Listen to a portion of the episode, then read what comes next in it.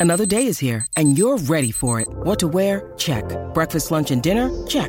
Planning for what's next and how to save for it? That's where Bank of America can help. For your financial to-dos, Bank of America has experts ready to help get you closer to your goals.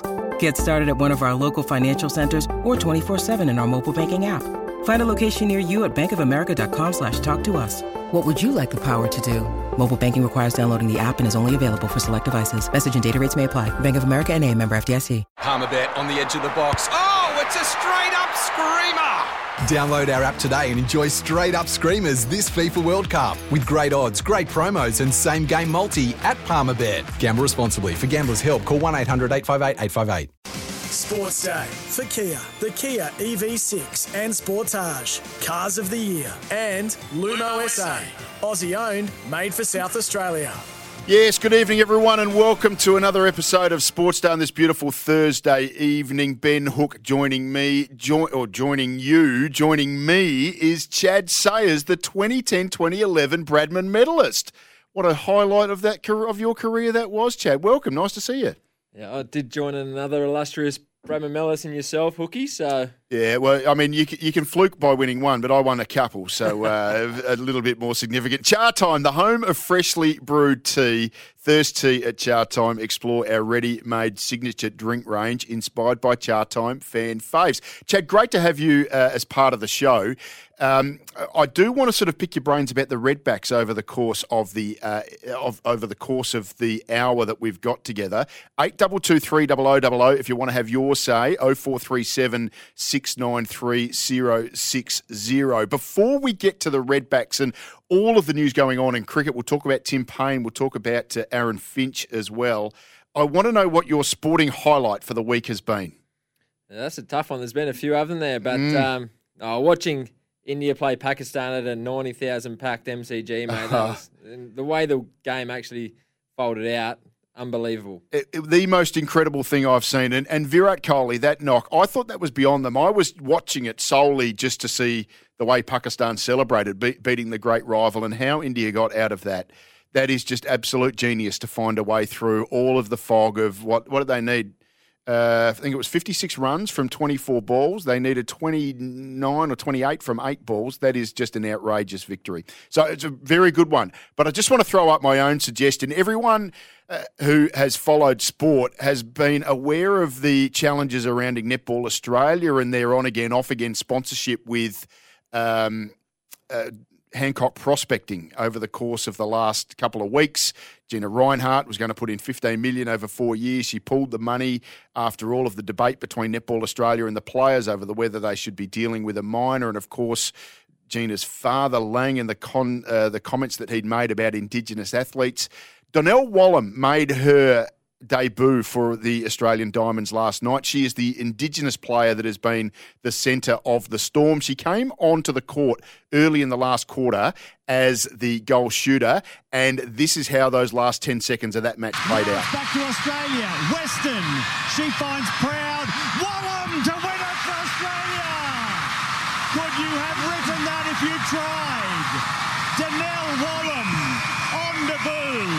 so what an incredible moment that was. And look, you can be in whatever camp you like, whether you are pro the Australian Diamonds for standing up to Hancock prospecting or whether they should have been far more grateful for the 15 million that was going to be put in by Gina Rinehart.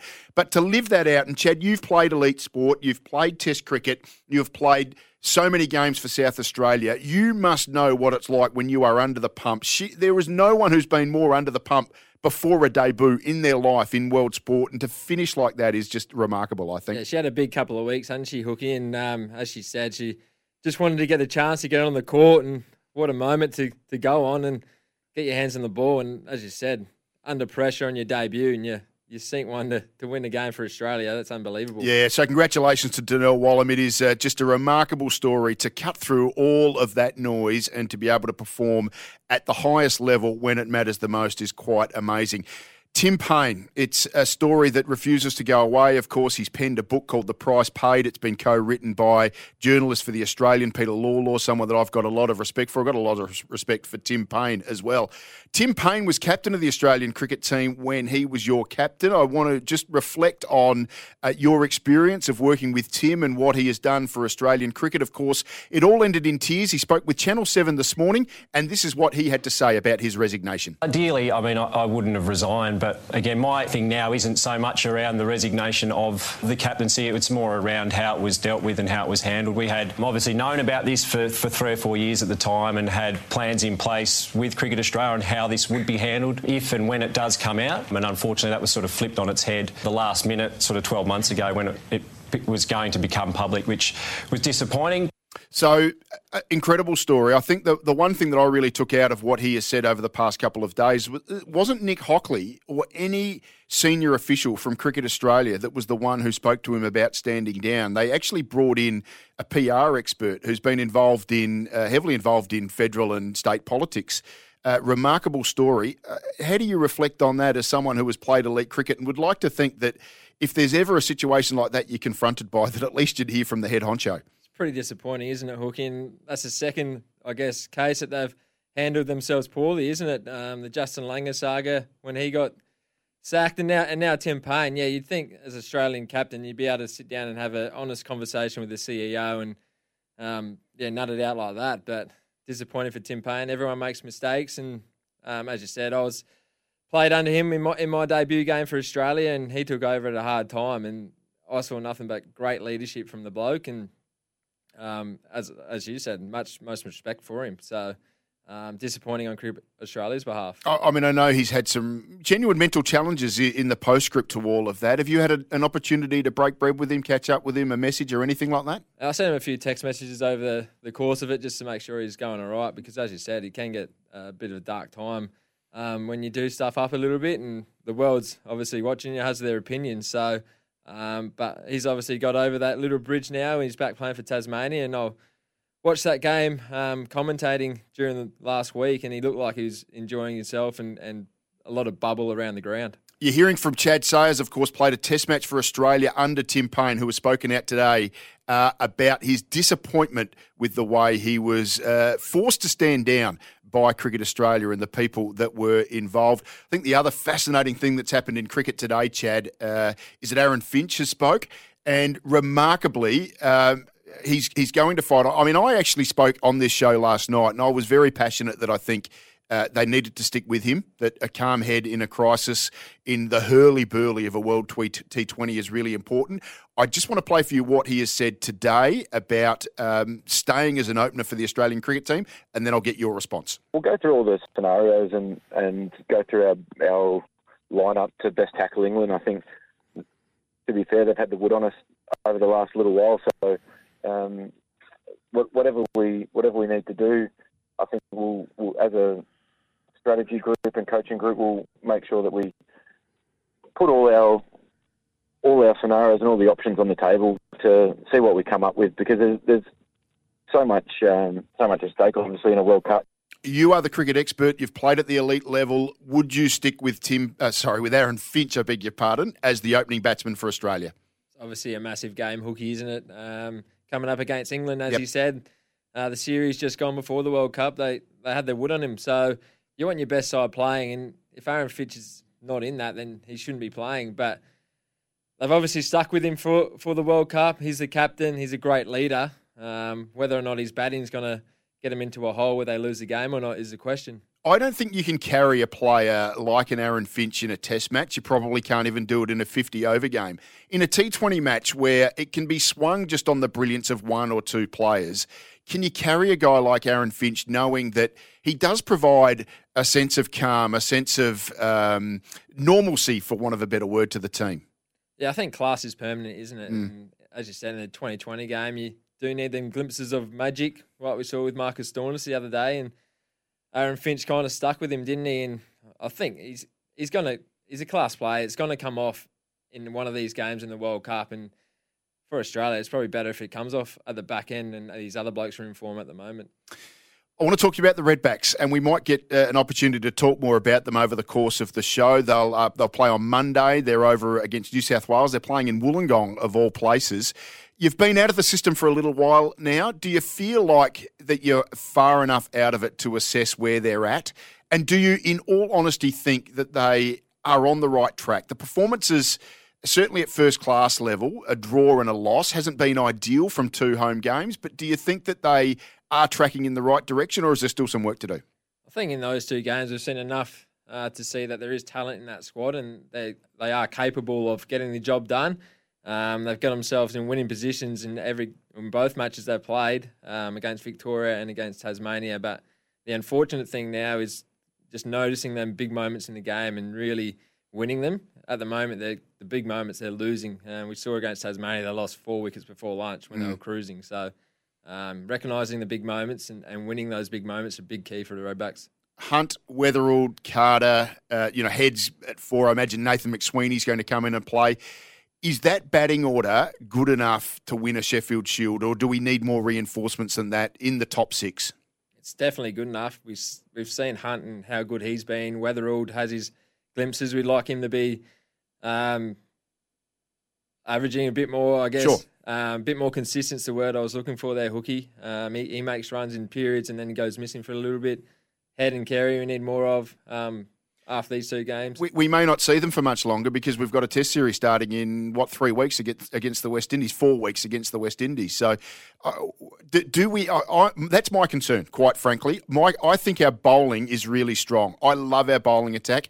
I love that Jason Gillespie has said, you know what? If we're going to get 20 wickets, we've got to go with pace. And so he's brought in, what, nine fast bowlers in the squad? I think it's a really strong bowling squad. We've still got spin options if we absolutely need them, but a guy like Manenti or McSweeney are going to provide the spin support to what's going to be an all out pace attack. I'm still concerned about our batting, in particular when, and Travis has had a poor couple of weeks, let's be fair. When your best player doesn't fire, it does make everyone else look a bit, uh, uh, just look like they're not going as well as they should. But that batting lineup looked brittle to me. I think when Hetty's firing, the confidence of the whole group, not only the batters, is is on a high as well. And he'd be disappointed with his start, Hookie, as would Alex. Um, a couple of soft outs in both innings um, when you're supposed to be leading the side. They'd be very disappointed. As you said, the low order and the bowlers are probably holding their batting lineup together at the moment. Manenti's come over and he's starred with a yeah. bat. Um, we obviously like to see him get more wickets, but um, him and Nathan McAndrew have been great with the bat. So um, when they go, hopefully Daniel Drew gets another crack, an extended crack, and um, Thomas Kelly's in great form as well. Tom, uh, Daniel Drew is an interesting name that you throw up. and Daniel Drew is one of the few guys in and around that squad who have really cut their teeth in local cricket. There's talk about significant change to Premier Cricket over the course of the next season, really. Everyone's sort of fighting for a spot in what could be the new Division 1. Are you comfortable with where Premier Cricket's at, and are you comfortable with the potential for change over the course of the next 12 months? And have your say as well. We'd love to hear from people out there who love their Premier Cricket and love their Redbacks. 8223 or 0437 693060. Yeah, I think the sorry the change of of uh, two tier competition is coming in, and I think that's a good thing. Yeah, I think the best clubs are going to play each other. Um, are you concerned for the lower clubs? I come from Adelaide that probably plays Division Two next year. You come from Woodville that's been, uh, it's had some good years, but it's had some tough years as well.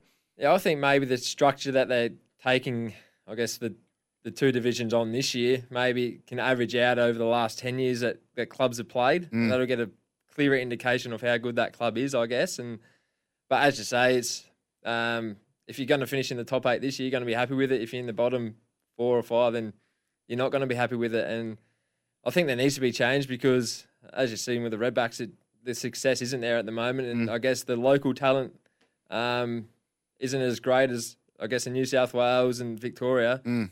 pending those numbers, of course. But uh, there needs to be change, of course. Just one more very quickly. We do need to get to a break. Doesn't matter because we don't really, um, Drew aside, Carey and Head are uh, walk up starters. We don't really pick guys out of Premier Cricket anyway. Yeah, well, that's another point to your story, isn't it? We want blokes who are performing for our clubs and in second eleven to get a chance and then get an extended chance, not get spat out again. Eight double two three double O. If you want to have your say on South Australian cricket, Chad Sayers, Ben Hook, love to uh, hear your opinion. Big show tonight. We're going to be catching up with Nathan McAndrew from the Redbacks. You're a former fast bowler for the Redbacks. He's a current one. Looking forward to chatting to him. Todd Gray on the other side, of course, with all his greyhound tips as he usually does on a Thursday night. And we'll cross to the Playford International, where uh, the Challenger Series, not, not even a Challenger Series, but the ATP and WTA tennis is going on. Emily Smith, the tournament director, will catch up with her. So much going on. I've got a massive golf story to share with you as well. So I'll share that on the other side of the break. The Kia Sportage has been crowned Drive Car of the Year. See it at kia.com.au. This is Sports Day. Sports Day for Kia, the Kia Sportage, Drive Car of the Year, and Lumo SA, Aussie owned, made for South Australia. Ben Hook and Chad Sayers with you, 8223 0000 as the Weeks Open Line Discover exceptional customer service. Weeks Homes Discover different. Plenty of discussion on Premier Cricket. I'm going to break a big golf story very shortly, 0437 693 Before we get to all of that, it is our Greyhound tips with Todd Gray. For expert Greyhound racing tips, follow at the Dogs SA on Twitter or Greyhound Racing SA on Facebook. Toddy Gray, welcome back, my man. How's things? Uh, not not too bad. I'm, I'm still happy to be getting a regular gig considering how October's been. It can get in the bin, boys. I'm look, not looking forward to November. Ever since I've come on this show, you have just backed loser after loser after loser, but I'm very confident you're going to turn it around tonight. Tell me your best. No worries. Very kind of you to try to shirk some of the blame. I mean, it's all on me, lads, but we've got to break the hoodoo tonight. Um, look, the first best bet I've got tonight, it's only worth something small, and I'll explain why later, but race two, number one, Victor Speed. Look, he's only about yours for theirs on the fixed odds. I think actually a bit less now. I think he's about a dollar ninety. Um, so no no rewards for bravery. But look, he's an eight start maiden. Every single week he leads. Every single week he gets run down. But tonight, I honestly think is the night he gets away with this race. He will lead. There is no doubt about it. Um, or you feel sick if he didn't, and I wouldn't be tipping him otherwise. But he's going to be an absolute furlong in front going down the back. He's going to tippy toe the last 50 metres, something shocking, but I think he'll be that far in front it won't matter for mine. He really deserves to win win a race soon and crack his maiden. And honestly, tonight, no disrespect to the other dogs, I think this is the best chance he gets. Race two, number one, Victor Speed. Uh, Todd Chad says, yeah, I love getting down to Angle Park and having a little punt. What's your next best, mate, after Victor Speed wins? Easy. Well, this is why we're going a bit small on the speed because race seven, I think the price assessors have got this race all wrong. They've got the one and the two your um, your favourites in this race, and I don't think they should be first, second, or even third favourites of mine. One of those two will lead out of one and two. One will lead, and they will really struggle more than the dog I just said before to run out the 500. And whichever one doesn't lead has about as much chance as I do at my local and ladies' night. Absolutely none, lads. Um, the two, the two mistakes here for mine, which I think should be your first and second favourite. Race seven, number four, Spring Ignite at around about four bucks.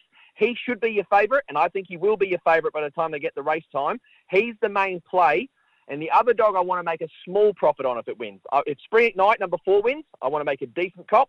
But if the six Yarramundi Turbo wins, I want to at least make a, just a small profit. He's around about seven dollars. Both of these are going to camp off the speed. One and two will go like a shower of you know what early, and we're going to camp off them, and we'll and they'll get that tired. I'm very confident if we can sit within four or five lengths of them going down the back, we will run over the top and every chance to run the Quinella. So race seven, number four, Spring Ignite, the main play, and just a little save on the six, Yarramundi Turbo at odds. Toddy Gray, let's just confirm those. Your best is race two, number one, Victor Speed. And your next best is a bit of a spread bet in race seven, number four, Spring Ignite. And just throw a couple of extra shekels on Yarramundi Turbo. Todd, always enjoy your company. I'm looking forward to seeing my bank balance finally uh, be restored with a couple of uh, wins from you tonight. Good on you, mate. Thanks for your company. Too easy. Cheers, legends. Uh, that's Todd Gray there from Greyhound Racing SA. No one runs the dogs like South Australia. Hey, can I share with you a little bit of a golf story that I've uh, stumbled across? Uh, not stumbled across, but uh, been working the phone, speaking to a couple of people around town. Um, most people would well be aware out there that Live Golf is possibly coming to Adelaide in April. They've identified the Grange Golf Club as the place to play from the 21st to the 23rd of April. Uh, everyone knows about that's a $35 million tournament uh, headed up by Greg Norman's Live Golf Management. I can reveal tonight it is one of maybe a couple of events, professional golf, that are in front of the South Australian government major events branch right now. The Asian Tour, ironically, it's 40% owned by the same backers of Live Golf, which is the Saudi Arabian government's public investment fund, want to bring an international series tournament to Adelaide next year. They've already hosted four of these events in 2022. There are two more to come in Morocco and Egypt. Now, despite the relationship with the two, uh, they're, they're, they're, they're, all, they're not competing bids, but at the same time, they're not united in putting a bid together of Live and international series. This is really interesting, though. The international series events, they're, they're, actually good money tournaments. They're $1.5 million US. It's a lot more money than the Australian Open in four, uh, four, five, six weeks' time. And they have a few things that Live don't actually offer right now. They'll have slots for multiple Australian players. They'll play, they've got a 120 player field in all of these events. Live only has 48. There'll be 15 to 25 Australians playing in an international series event. There's only four Australians playing in Live.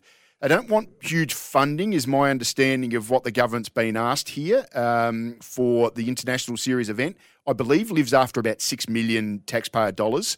Um, and then a number of live players are going to play anyway because they need rankings points. And this is one of the few events that they can get into where they can get good rankings points and they're not barred from because they're barred from the PGA Tour at the moment. And next year they could be barred from the DP World Tour as well. Here's the other interesting thing they've got a TV deal. All of their TV coverage goes right through Asia. Live Golf at the moment is only on YouTube. And if it's stuck on YouTube next year, it, it really does lose its value as a product. So uh, that's going to be interesting for the government. Do they want to go with, or could they go with both? I mean, could you actually unite both? But Live Golf wants to go in April during footy season. My understanding is International Series wants to go October outside of football season in an era like now where there's area like now where there's a bit less sport on. So uh, I'm going to be fascinated to watch how that plays out over the coming weeks. I think we'll hear from Live Golf in the next three weeks. It's a three month bump in to do your work at Grange to get everything set up. So they're almost on the cusp now of having to announce their 2023 schedule. And it's going to be fascinating to see how the Asian Tour and the International Series, if they can set up in South Australia as well. So we've had no professional men's golf here for many, many years. And uh, now here we are uh, possibly going to have two events very shortly. Tyre Power, Australia's biggest independent tyre retailer. Their buying power puts the power in your lane. 8223 3000 if you want to have your say. Don't go away. You're listening to Sports Day. Sports Day for Kia, the Kia Sportage, Drive Car of the Year, and Lumo SA. Aussie owned, made for South Australia. Chad Sayers and Ben Hook with you. We've been talking cricket, we've been talking golf, we've been talking netball. Time to talk tennis, and we're doing it thanks to Tyre Power, Australia's biggest independent tyre retailer. Their buying power puts the power in your lane. The Playford International has been going on up there at Elizabeth Chad. Fantastic tournament. Gee, they've done it tough with the rain. Their tournament director is Emily Smith. She joins us now. Emily, welcome to Sports Day. Thank you. Thank you for having me on, guys. Uh, you must have finally been pleased to see a bit of uh, blue sky out there this afternoon. Absolutely. It's a beautiful afternoon out here, and we needed it. We've had a massive day of tennis, and we've got our last match that's about to go on court at the moment. Um, and so, yeah, it's been really good to get some tennis happening. We had a small rain delay in the middle of the day, but luckily windy enough, the courts dried quickly and um, it was all go again. Let's talk about the women's draw first of all. I'm just having a look through the round of 16 and it looks like pretty much all of your seeds have got through. So, uh, Priscilla Hon at the top, of course, the number one seed. She had a pretty comfortable uh, straight sets victory. So, I guess that whoever does the seedings must be pretty pleased with um, their, their uh, assessments. Yeah, absolutely, absolutely. It's worked out quite well on the women's side with all of the seeds, and that just um, really makes up for a cracker day tomorrow. So as you mentioned, Priscilla Hon, she'll take on Lizette Cabrera tomorrow. Um, and then, yeah, obviously Madison Inglis Olivia Gadecki as well. So some really strong Aussies that have uh, made it through, which is awesome to see, but also a couple of internationals still very much in contention as well. And Emily Chad Sayers here, how are you? Good, thank you. How are you? Good, thanks. It's good to see um, some of the big Aussies, I guess, in the tournament get through as well. And Jordan Thompson, James Duckworth. Definitely, yeah. Our number one and two seeds. Um, they've had a really great tournament so far. Um, James Duckworth, obviously, is our defending champion here as well. He won the event, the last event that we had in 2019, so it's really good to see him back and doing well. Um, and yeah, both of them. Sorry, Jordan will play um, Rio Noguchi tomorrow, the Japanese player, and James will play um, Rinky Hijikata, the, our number five seed. So um, again, on the men's side, it'll be another cracker day of matches for sure. Not great news for South Australians. Li Tu bowed out, I think, on Tuesday, uh, as did Alex Bolton. Luke Saville's gone down today. Yeah, it's been a tough day for the South Aussies today on both sides of the draw. Um, uh, Petra Hule, um, one of the girls, is still in contention in the doubles. She's on court um, in the last match at the moment, so uh, really hoping that she does well to get through, and um, she'll hopefully be flying the South Aussie flag in the doubles um, on the weekend. But that, yeah, pending today's result. I've just noticed something interesting in the scores from today. Cabrera, the number seven seed, who you said will play Priscilla Hon, she looks like she's played her first round match and her round of 16 match both today. Is that right? Yeah, her um, her first round match was uh, sort of incomplete following yesterday. Obviously, the rain last night. Um, unfortunately, we made the tough decision to suspend play at about six six thirty we just didn't think the courts were going to dry out. So her match was um, incomplete at the end of yesterday. So she had to come back today and finish finish a match.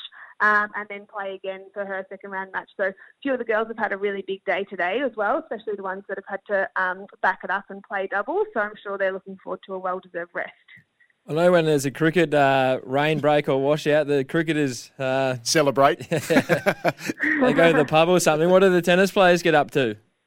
Uh, no, it's been pretty quiet. There's um, certainly last night there was a bit of a mass exodus from the tennis centre. They were all straight back on the bus um, as soon as we made the announcement, really. But um, no, from all reports, everyone's been behaving, so that's um, really good. And yeah, they're all um, taking it pretty seriously. It's obviously really good to have the Challenger Tour back in Australia and here in South Australia in particular. So um, yeah, they've all been looking after themselves, and there's um, certainly the massage therapists and the physios out here have been getting plenty of work as well with the amount of matches they've had to play in such a short space of time. I imagine there's uh, plenty of tennis still ahead of us tomorrow, and of course over the weekend. Just very quickly, Emily, tell us uh, where to find this and how. If uh, you've got some interested spectators who want to see some really good quality tennis up close, how they get there, how they get in. Absolutely. So um, the event's being held at the Playford Tennis Centre in Elizabeth East. Um, it's free, free for spectators every day. Uh, tomorrow we'll be starting matches at 11 a.m. Tomorrow we've actually got a twilight session on um, with matches from 4:30. We've got a really amazing kids zone happening. There'll be some food and a bar available. Um, so we're really encouraging people to come down after work tomorrow night and watch um, some of our twilight matches that we've got on. Um, Saturday we're looking at our single semi-finals and doubles finals, and then um, all going to plan and the rain holding off, we'll have our singles finals on Sunday, hopefully out here at the Playford Tennis Centre. Emily, I can't let you go without asking about your golf game. You're multi-talented. You are not only a great uh, tournament director, you're also the current captain of the pennant team of the year for Golf South Australia. How's the form? Uh, yeah, I haven't been playing much lately. Work's been taking up most of my time, but yes, you know, I do love getting out on the golf course and um, still enjoying it and playing whenever I can. So no, it's all going well. Just to make us really jealous, can you tell Chad and myself what your current handicap is, please? um, my current handicap's 1.4. Oh, even Sam Fantasia, our producer, has screwed his nose up outside the studio booth here. So, uh, hey, Emily, thanks so much for your company. Uh, appreciate you giving us uh, all of the latest on the Playford International. Good luck for the weekend. No worries. Thanks, heaps, Ben. Thanks, Chad. Emily Smith there, uh, yeah, I know her through her golf. Um, she was named captain of the um, yeah the, the Golf SA pennant team of the year this year. She plays uh, for Grange. I think she might have moved to Melbourne this year, but um, 1.4, Chad. Where are you, mate? What's your handicap? Well, I haven't played very much often. No excuses, just a number. Sitting at about 16 at the moment. Oh, okay. So shot a hole. Anything inside a shot a hole is not too bad. Where do you play? Nah, no.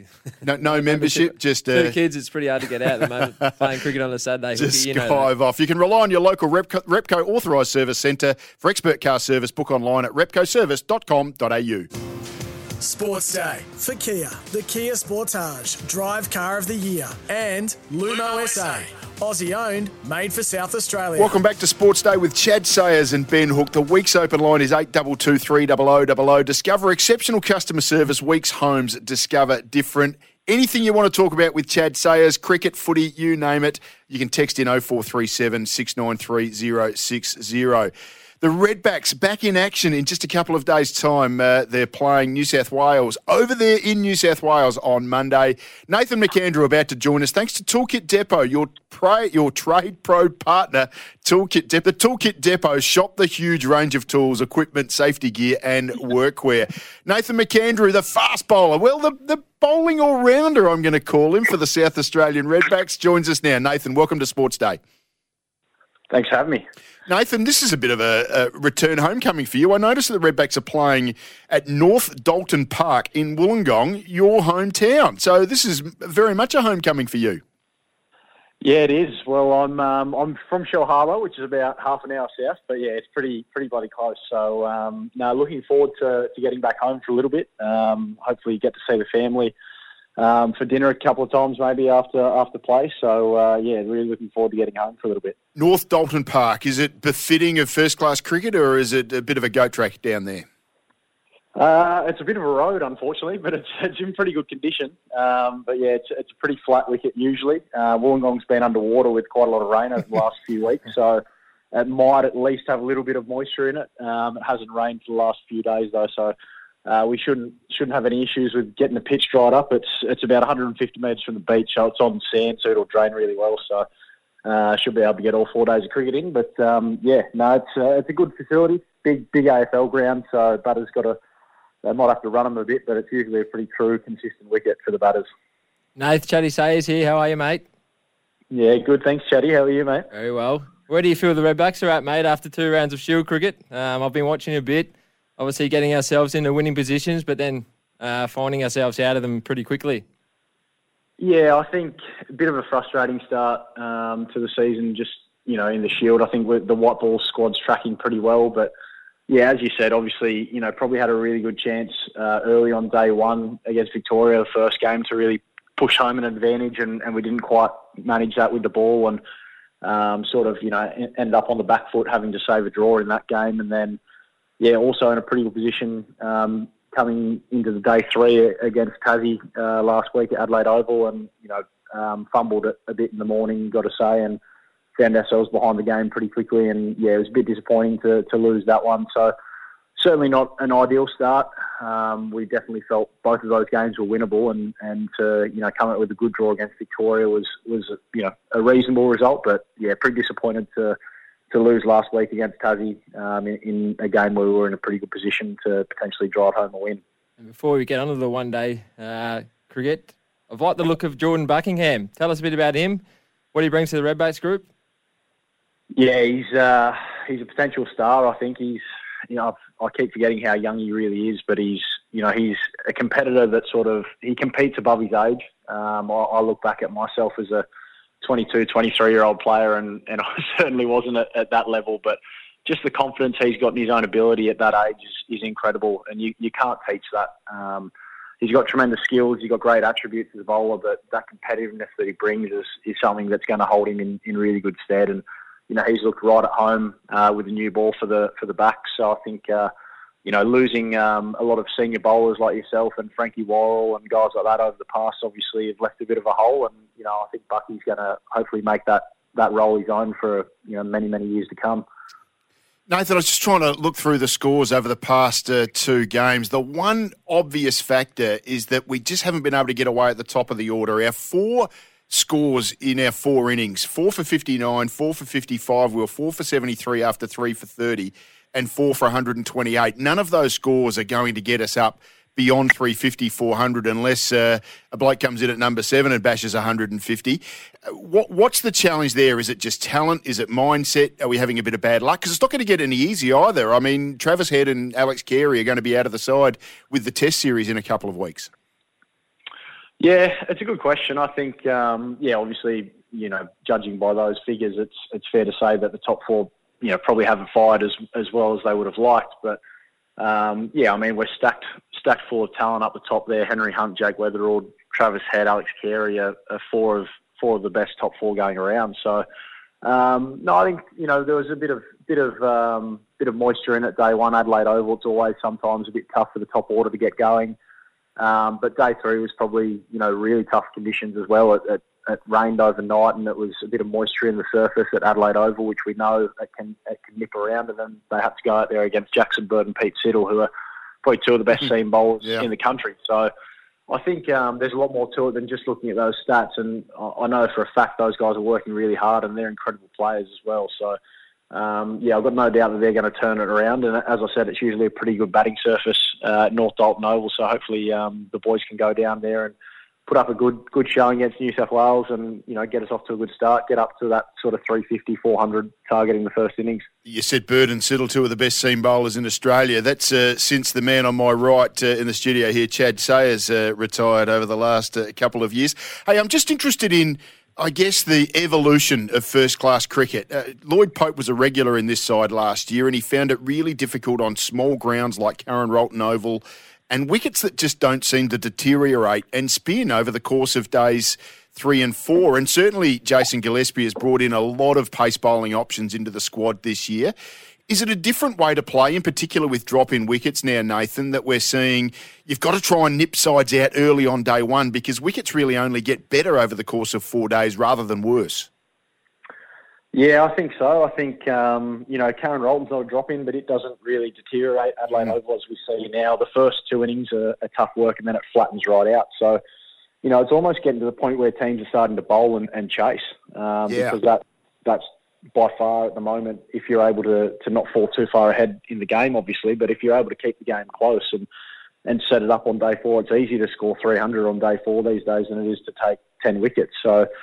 Um, yeah, I think the game obviously evolves, and I, I, think if, if you used to set a team 300 on day four, um, you know, 10 years ago, that probably no one even thought that was chaseable, but the wickets used to spin a bit more. And I think with T20 cricket and, and white ball cricket evolving over the last few years, that it has, I think, you know, teams are just so comfortable chasing on day four, and, and obviously the surfaces are allowing that as well. So, I mean, I think everyone's just a product of the environment that we're placed in at the end of the day, and if wickets aren't going to break up, it, it's getting to the point where teams are looking to bowl first, just so that they can, you know, just keep in, in the game and, and just try and stay in it and then chase on day four. But um, you know, it's the same thing in Adelaide Oval. We know the first two days are going to be the tougher tougher ones to do. It'll it'll nip around early. It'll be tough to score down the ground, um, and then it will flatten out and it will get get a lot easier to bat. So I think it, it, varies from place to place around the country. Um, but yeah, there's not too many surfaces at the moment that are really breaking up and bringing spin into the equation.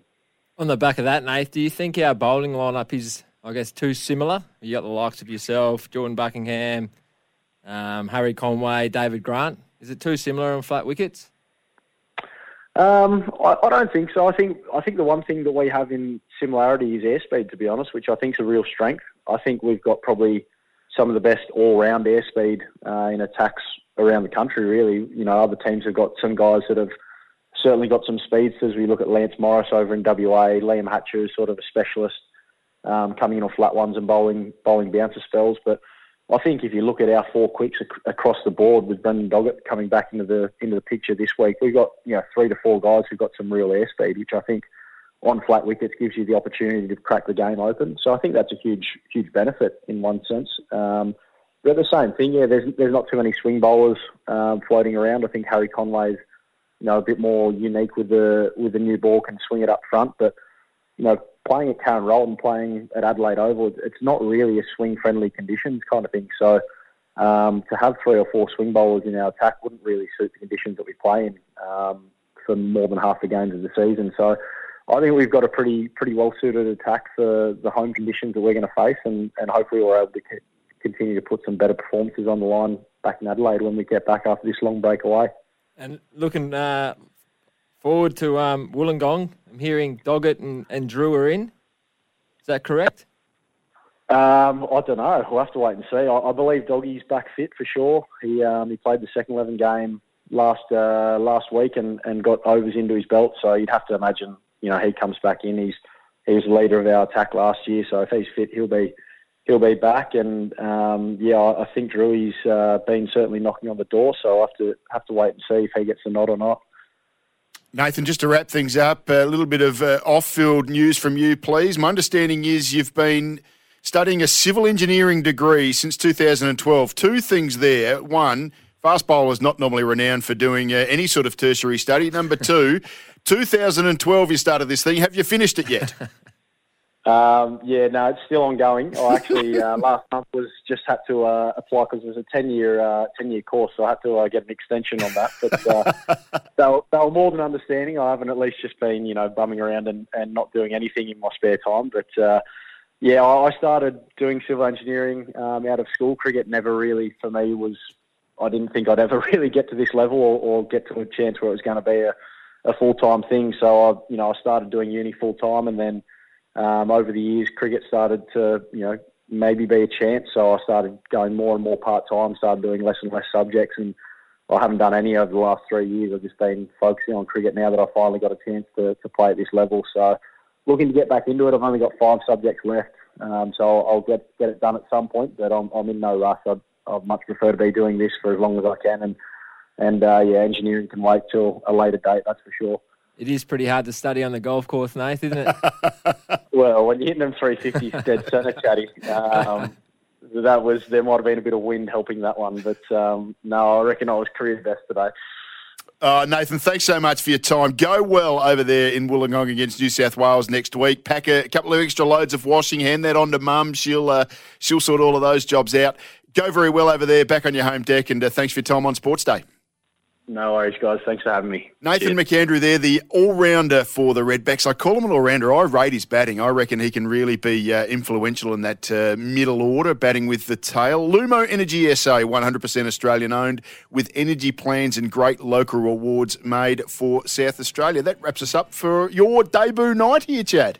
Yeah, I really enjoyed that, Hookie. It's good to um, uh, ask the questions rather than get... Um get confronted with them. Yeah, so, no, that was great. Uh, well, look, I mean, we discussed it early in the show, but I, I really think the Redbacks uh, do have a future. I know Jason Gillespie, look, he's in his third year now. We, have discussed it all before, but um, uh, I'm looking forward to seeing the way they play over there in Wollongong beginning on Monday. Chad, that wraps us up. We will see you tomorrow night. We'll be chatting to all of you tomorrow night. Thanks for your company this evening on Sports Day.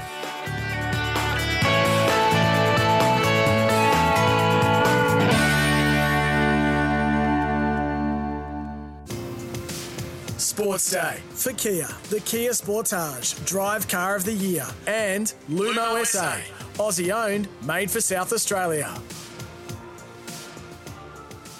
Sometimes needing new tyres can catch us by surprise. That's why Tyre Power gives you the power of zip pay and zip money. You can get what you need now, get back on the road safely, and pay for it later. Terms and conditions apply. So visit tyrepower.com.au or call 13 21 91.